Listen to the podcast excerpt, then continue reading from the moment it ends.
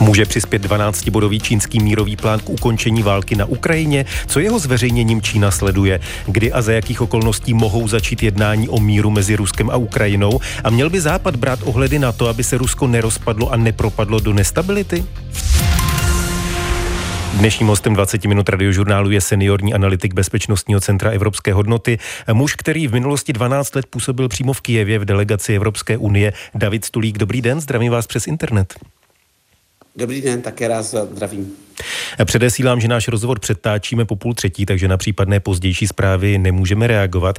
Připomenu, že Čína v pátek v den prvního výročí ruské invaze na Ukrajině zveřejnila 12-bodový plán nazvaný Čínské stanovisko k politickému urovnání ukrajinské krize. Můžete připomenout, co všechno ten plán obsahuje? Tak ten plán začíná bodem, který se jmenuje respektování územní celistvosti států. Následně jsou tam body, které mluví o tom, že je nutné eh, uzavřít jakési příměří, že je nutné odejít od mentality studené války, že se má předcházet jednostranným eh, sankcím, má být také zabezpečena jaderná bezpečnost, nebo má být eh, postaráno o jadernou bezpečnost elektráren na území Ukrajiny a to jsou vlastně takové ty hlavní body, které e, čínská strana navrhla, jak jste říkal, právě toho 24. února. Ukrajinský prezident Volodymyr Zelenský už v pátek na tiskové konferenci řekl, že některé body toho čínského plánu dávají smysl, ale s jinými nesouhlasí. Je důležité, že ten plán neodmítl rovnou celý? E, je to pro Ukrajinu velice citlivá záležitost, protože ukrajinská strana si nemůže Eh, znepřátelit Čínu, pokud eh, chce na mezinárodní úrovni vytvářet širší koalici zemí, které podporují právě Ukrajinu v boji eh, nebo v, tom, v, tom, v té obraně proti Rusku. A Čína tady hraje velice podstatnou roli, a to především v mezinárodních institucích a vůbec globálně, ať se to týká OSN anebo role Číny v třetím světě, kde řada zemí třetího světa není příliš nakloněna ukrajinským pozicím a v řadě těchto zemí, například kvůli kvůli potravinové krizi uh, Rusko rozdělo velkou kampaň na diskreditaci Ukrajiny. Takže Čína tady může hrát velice důležitou roli, ale zase na druhou stranu pro Ukrajinu uh, Čína se snaží často vystupovat jakýsi takový uh, partner a de facto i někdy spojenec Ruska, protože Rusko i Čína mají jedno společné. Jsou jim cizí a jsou jim nepřátelské demokratické země. A ty hodnoty západního světa obě velmoci, jak Rusko, tak Čína odmítají. Ale proto právě Ukrajina se snaží jakýmsi způsobem lavírovat mezi těmito mlínskými kameny. Velmi kriticky se k tomu plánu už v pátek vyjádřili zástupci Evropské unie a Spojených států. Konkrétně americký prezident Joe Biden řekl, že v tom plánu jsou jenom věci, které jsou výhodné pro Rusko. Když se vy podíváte na těch 12 bodů, souhlasíte s Joeem Bidenem, je ten plán výhodný pro Rusko? Eh, tak do určité míry ano. A tady je velice důležitá otázka, kdyby tento mírový plán se začal realizovat, jakým bodem by se začalo. Eh, pokud by to byl ten bod číslo jedna, který vyzývá k respektování územní celistvosti eh, států podle charty OSN, tak samozřejmě to je bod, který se Rusku nemůže líbit, protože by to znamenalo, že vlastně ta území, které Rusko okupuje, by muselo Rusko uznat za součástí Ukrajiny. A ten plán včera v pondělí pondělí odmítlo i samo Rusko a právě z tohoto důvodu, protože tvrdí, že eh, ty čínské požadavky na respektování územní celistvosti se týkají i těch nově získaných regionů Ruské federace. A, takže samozřejmě většina těch dalších bodů se dá interpretovat jako eh, jakási vstřícnost eh, vůči Rusku a ten čínský plán má ještě jeden veliký nedostatek. On nejmenuje kdo je agresor a kdo je oběť. Eh, v tomto plánu, který také mimochodem kritizoval německý kancléř Scholz, eh, chybí zmínka o tom, že Rusko musí stáhnout své jednotky z území Ukrajiny. A právě tato interpretace nebo tato nedomluvení, nedořeknutí těchto podstatných věcí dává prostor právě Rusku k tomu, aby si tuto, tento návrh vysvětlovalo po svém. A to, myslím, měli právě američané prezident Biden na zřeteli zřeteli. Na druhé straně, když teď mluvíte o tom, že tam není výslovně eh, dáno nebo napsáno, že by Rusko mělo stáhnout své jednotky, ale nevyplývá to automaticky už z toho prvního bodu, o kterém jste mluvil, ten respekt k suverenitě území?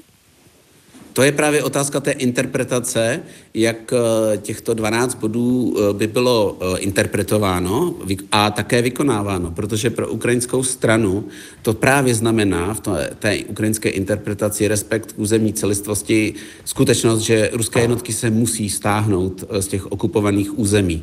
Ale samozřejmě není to tam takhle explicitně napsáno, takže samozřejmě ten výklad může být různý.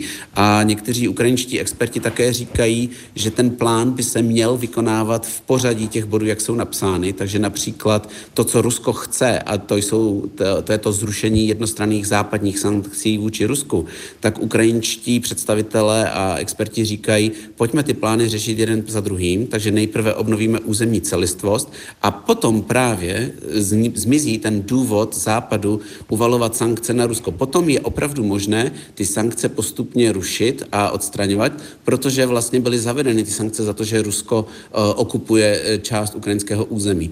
Ale opět je to otázka, jak například Rusko bude interpretovat tento plán. Samozřejmě mohou říct, že plán uh, nebo body, které jsou jim blížší, by se měly vykonávat v první řadě. Takže v tomhle ohledu ten plán je velice, řekněme, nevykonatelný, je vnitřně uh, Eh, proti, pro, protiřečí si, protože jednotlivé body budou interpretovány různými stranami úplně jinak. Vy už jste se zmínil o reakcích z Ruska. Mluvčí Kremlu Dmitry, Dmitry Peskov podle agentury AFP včera řekl, že ten čínský plán je potřeba detailně zanalizovat. Přitom ty první reakce zpátku eh, přicházející z Ruska zněly daleko pozitivněji. Eh, je tam cítit nějaký posun, že Rusové jsou rezervovanější k tomu čínskému plánu? Já si myslím, že to je celé také jedna veliká uh, složitá diplomatická hra, protože co tomu plánu nebo oznámení toho plánu předcházelo? Jemu předcházela cesta čínského ministra zahraničních věcí po několika západních eh, zemích eh, a poté také měl schůzku v Kremlu s prezidentem Putinem. A samozřejmě, že tento plán byl probírán s nimi velice detailně a podle těchto diskuzí každá strana potom si připravovala i ty veřejné reakce. A já si myslím, že to bylo právě taky součástí té ruské strategie počkat si nejprve na ta negativní vyjádření ze strany evropských a e, demokratických představitelů a potom vlastně po, po těchto reakcích přijít s tím svým víceméně také odmítavým stanoviskem, protože potom to vypadá, že ten plán odmítli nejprve západní lídři a teprve následně Rusko. A ještě bych tady chtěl krátce zmínit, že e, čínský ministr zahraničních věcí jednal o tomto plánu také s ukrajinským ministrem zahraničních věcí Dmitrem Kulebou na Mnichovské konferenci de facto týden právě předtím nebo pět, šest dní předtím, než ten plán byl v pátek oznámen. Takže i ty reakce, které následovaly, jsou součástí jakési strategie jednotlivých hráčů, včetně Ruska. Analytik Bezpečnostního centra Evropské hodnoty David Stulík je dnešním hostem 20 minut radiožurnálu. Teď jsme zrekapitulovali reakce ze všech možných stran. Pokud ty reakce jsou takové, jaké jsou, může být ještě ten čínský plán základem pro nějaká mírová jednání? Realisticky za to ne, protože i de facto těch 12 bodů to jsou jakési principy, postuláty, to není plán. Plán má obsahovat konkrétní kroky, takzvané operační plány, eh, co je nutné udělat pro to například, aby bylo zastaveno eh, válčení, aby došlo k příměří. Takže tady Čína, myslím si, snažila se především ukázat, představit se jako země, která usiluje o mír, která se nesnaží angažovat ani na jedné ze dvou stran tohoto konfliktu a chtěla také vlastně ukázat vstřícné gesto e, západním lídrům, že se také snaží o nalezení řešení pro, pro Ukrajinu, ale nikdo nemůže tento plán považovat za proveditelný a realistický. Vy už jste částečně odpověděl na to, na co jsem se chtěl zeptat, co tím vlastně Čína tím zveřejněním plánu sledovala. Z toho, co jste říkal, e, znamená to, že si myslíte, že Číně ani tak nešlo o to, aby reálně se dojednal mír, jako spíš o to, aby ukázala, že se o něj snaží? Přesně tak a je tam řada dalších motivů a důvodů, proč Čína toto učinila.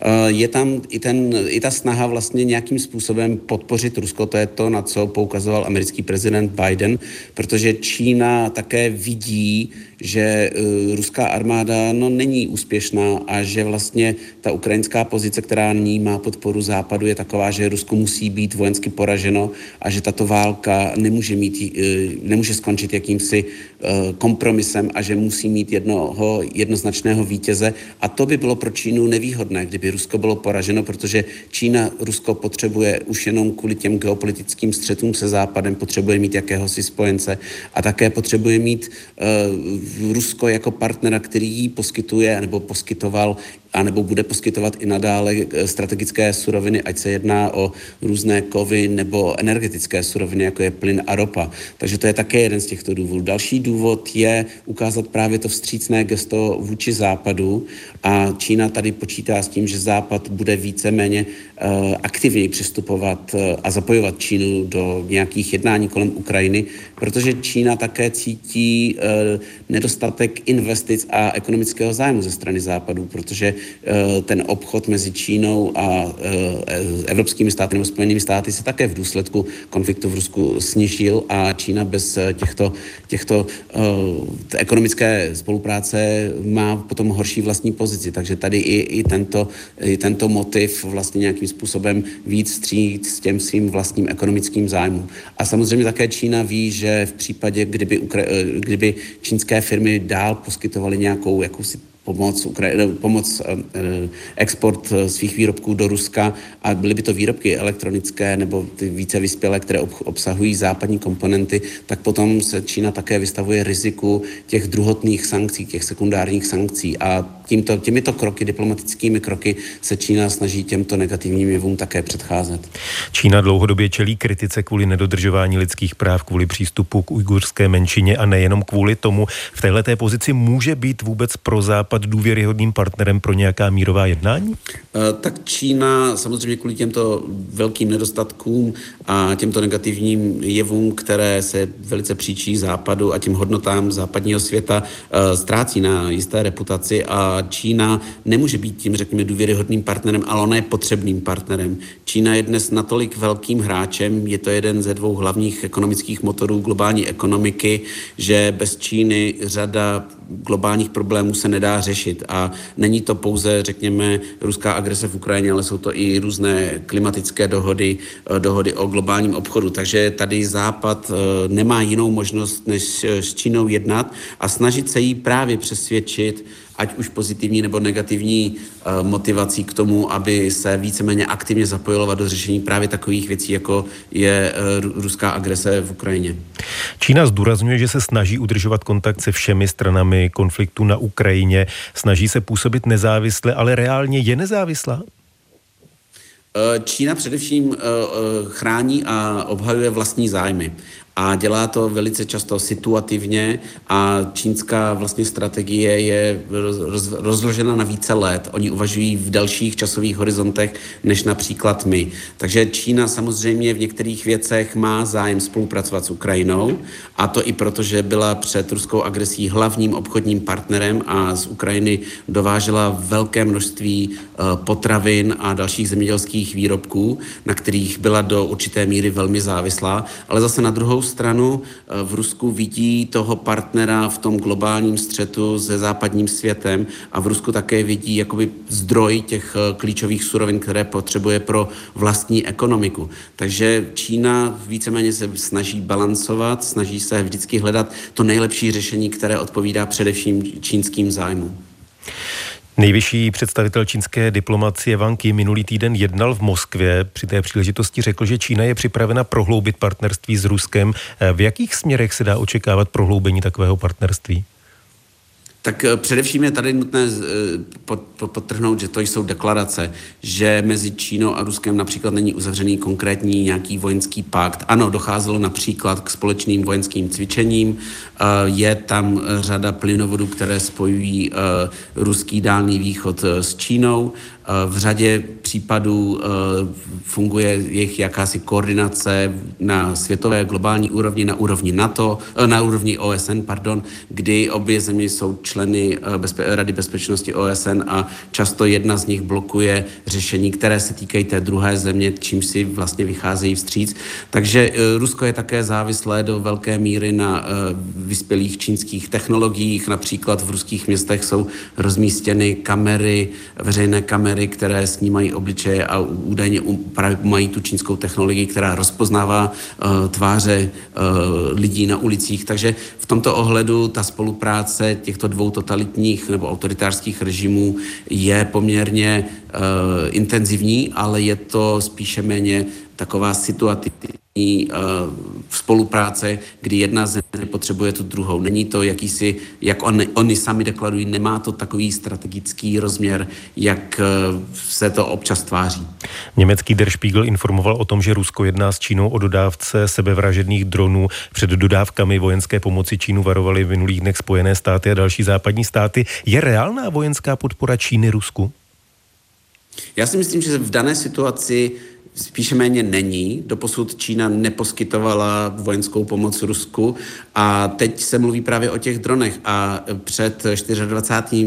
únorem to byla Čína, byli to komerční výrobci dronů, kteří dodávali do Ruska více než 90% eh, této techniky, nejenom pro, ne, ne pro vojenské účely, ale i pro civilní účely. Takže eh, v případě, že by došlo k dalším novým dodávkám těchto dronů, tak tam není zas takový velký rozdíl, jak využít ty civilní drony pro vojenské účely. Eh, to vidíme i na bojišti v Ukrajině, že se to děje z obou stran. A Spojené státy právě tímto vyslali jasný signál, že případné takové dodávky dronů nebo toho zboží eh, dvojího určení by znamenalo, že Čína je vlastně tím podporatelem Ruska. A to je víceméně asi taky takový signál Číně, že potom by Spojené státy mohly začít zavádět ty druhotné sekundární sankce proti čínským firmám, které exportují nejenom do Ruska, ale i do řady západních zemí, což by mohlo postihnout právě ten čínský export eh, do, e, do Evropské unie nebo i do Spojených států. Takže tady si myslím, že ta vojenská pomoc by byla nebo by měla být především eh, v těch kategoriích dodávek dronů a ne nějaké těžké techniky, munice a tak dále. Analytik Bezpečnostního centra Evropské hodnoty David Stulík je dnešním hostem 20 minut radiožurnálu. Čína se minulý týden zdržela při hlasování valného schromáždění OSN o rezoluci k ruské invazi, ale nebyla to jediná velká země, která se takto zachovala. Stejně se zachovala i Indie a Pákistán. Proč? Co tím sledují?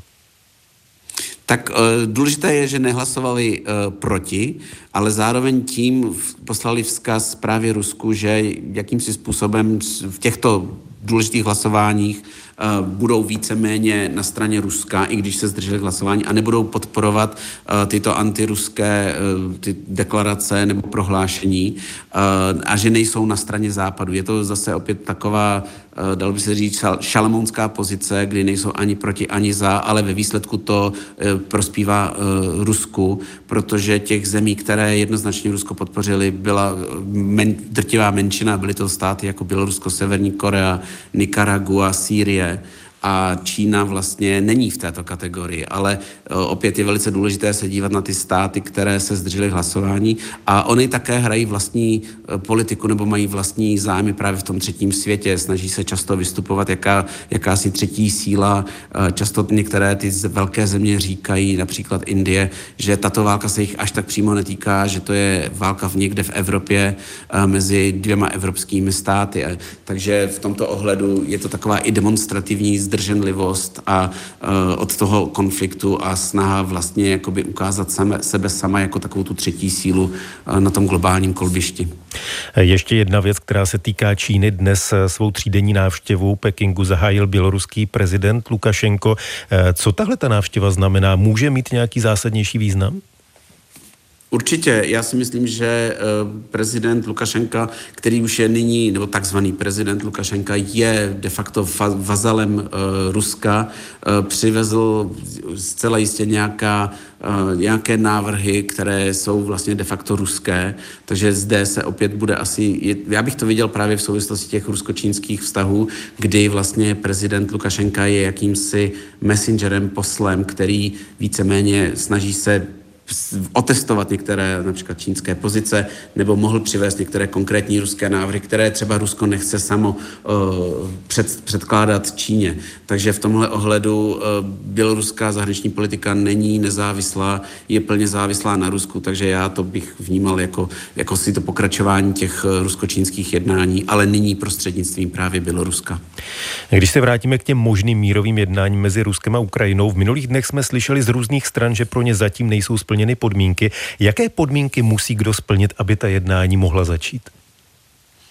Tak ty podmínky jsou absolutně protichůdné. Pro Rusko je to podmínka, aby Ukrajina uznala ta okupovaná území za součást Ruska a z ukrajinské strany podmínkou pro jednání je, eh, když ruské jednotky opustí eh, území Ukrajiny, a to v těch hranicích z roku 1991, včetně Krymu a včetně Donbasu. Takže tady my vidíme, že jsou to absolutně navzájem vyvracející se podmínky a proto nějaká perspektiva pro eh, zásadní a ne taková, řekněme, fejková jednání o míru tady prostě nejsou.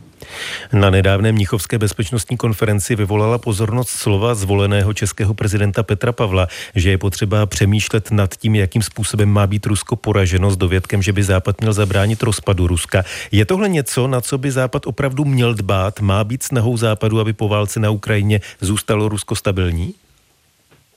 Eh, tak je to velká obava na straně západních eh, evropských eh, politiků, co by následovalo, kdyby Rusko bylo poraženo. A je tam velká obava z toho, že ta destabilizace uvnitř Ruska by vyvolala určité konflikty, střety, vlny uprchlíků a tak dál, což samozřejmě po té zkušenosti teď eh, s ruskou agresí v Ukrajině nikdo si to nechce zopakovat, eh, ale já si osobně myslím, že důležité je vlastně nastolit ten mezinárodní právní pořádek a to znamená, že vlastně Ukrajina musí Rusko vytlačit ze svého území, Ukrajina tu válku musí vyhrát a teprve potom vlastně budeme svědky řady procesů v Rusku a já bych nebyl až tak příliš skeptický, i když je vždycky nutné počítat i s tou nejhorší variantou. A nebyl bych tak skeptický, že třeba v Rusku nemusí dojít k nějakému negativnímu vývoji, nemusí dojít k drolení Ruska. Ano, některé území, některé republiky mohou opustit Ruskou federaci, především na Kavkaze, ale z druhé strany je tady taky možnost, že nějakým způsobem se podaří i ty politické procesy uvnitř Ruska ovlivnit tak, aby se tam objevila zcela jiná politická reprezentace. I když to zní velice nepravděpodobně, ale ani tento scénář bych nevyloučil. Ale důležité je, že podmínkou pro ten vývoj v Rusku nebo pro zabývání se Ruskem by mělo být eh, až poté, mělo by to být až poté, co Ukrajina tu válku vyhraje.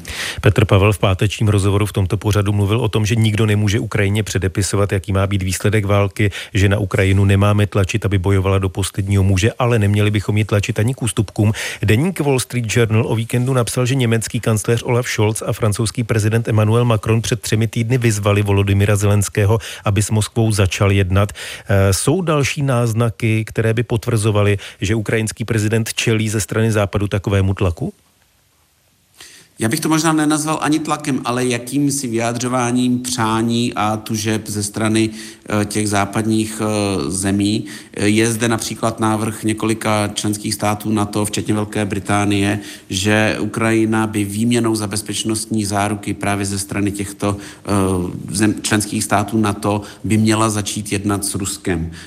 Když Ukrajina by měla tyto záruky, tak samozřejmě se očekává, že by měla být víceméně vstřícná k nějakým těm přáním a tužbám ze strany západu, ale to je zase červená čára, přes kterou ukrajinské vedení ani společnost nepůjdou. Uh, takže a myslím si, že čím dál více západních politiků si uvědomuje, že je velice produk- a kontraproduktivní tlačit Ukrajince k těmto ústupkům, že to spíš naopak eh, může potom znamenat ztrátu důvěry západu v očích eh, jak ukrajinské vlády, ukrajinského prezidenta a tak především ukrajinské společnosti a to je to riziko, za které nikdo nechce jít. Takže v tomhle ohledu si myslím, že to nej, nebude nátlak, ale spíše takové vyjadřování uh, přátelsky míněných rad a, a, a přátelsky míněných tužeb. Vy jste na Ukrajině dlouho působil, máte tam samozřejmě dál kontakty. Jaká je mezi Ukrajinci nálada? Po tom roce války je stále stejné odhodlání porazit eh, Rusko tou vojenskou cestou? Dokonce tyto nálady posilují. Před asi deseti dny byl zveřejněn poslední průzkum veřejného mínění, který ukázal, že vlastně 91% Ukrajinců není ochotno jít na jakékoliv ústupky vůči Rusku a de facto stejný počet, 90% obyvatel věří, že Ukrajina tu válku vyhraje. A to jsou čísla, která jsou větší, než která byla jak na začátku války, tak například uprostřed loňského léta. Takže v ukrajinské společnosti je cítit veliké odhodlání, veliká víra a důvěra ve vlastní schopnosti a i v podporu západu. E, v Ukrajině se změnilo po těch dodávkách zbraní a po jiné pomoci ze strany západu se změnilo a z, kvalitativně se změnil vztah k západu. Západ už není vykreslován jako takový nerozhodný hráč, který čeká e, a je pomalý s těmi dodávkami a roste tam opravdu uznání té, té, té významné roli západu, bez které Ukrajina by neměla šanci v tomto konfliktu takto vzdorovat. A to si také ukrajinská veřejnost a společnost velice dobře uvědomuje. Říká dnešní host 20 minut radiožurnálu analytik Bezpečnostního centra Evropské hodnoty, který v minulosti 12 let působil přímo v Kijevě v delegaci Evropské unie David Stulík. Díky, že jste byl naším hostem na viděnou, naslyšenou. Děkuji, naslyšenou. Od mikrofonu se loučí Tomáš Mancíř.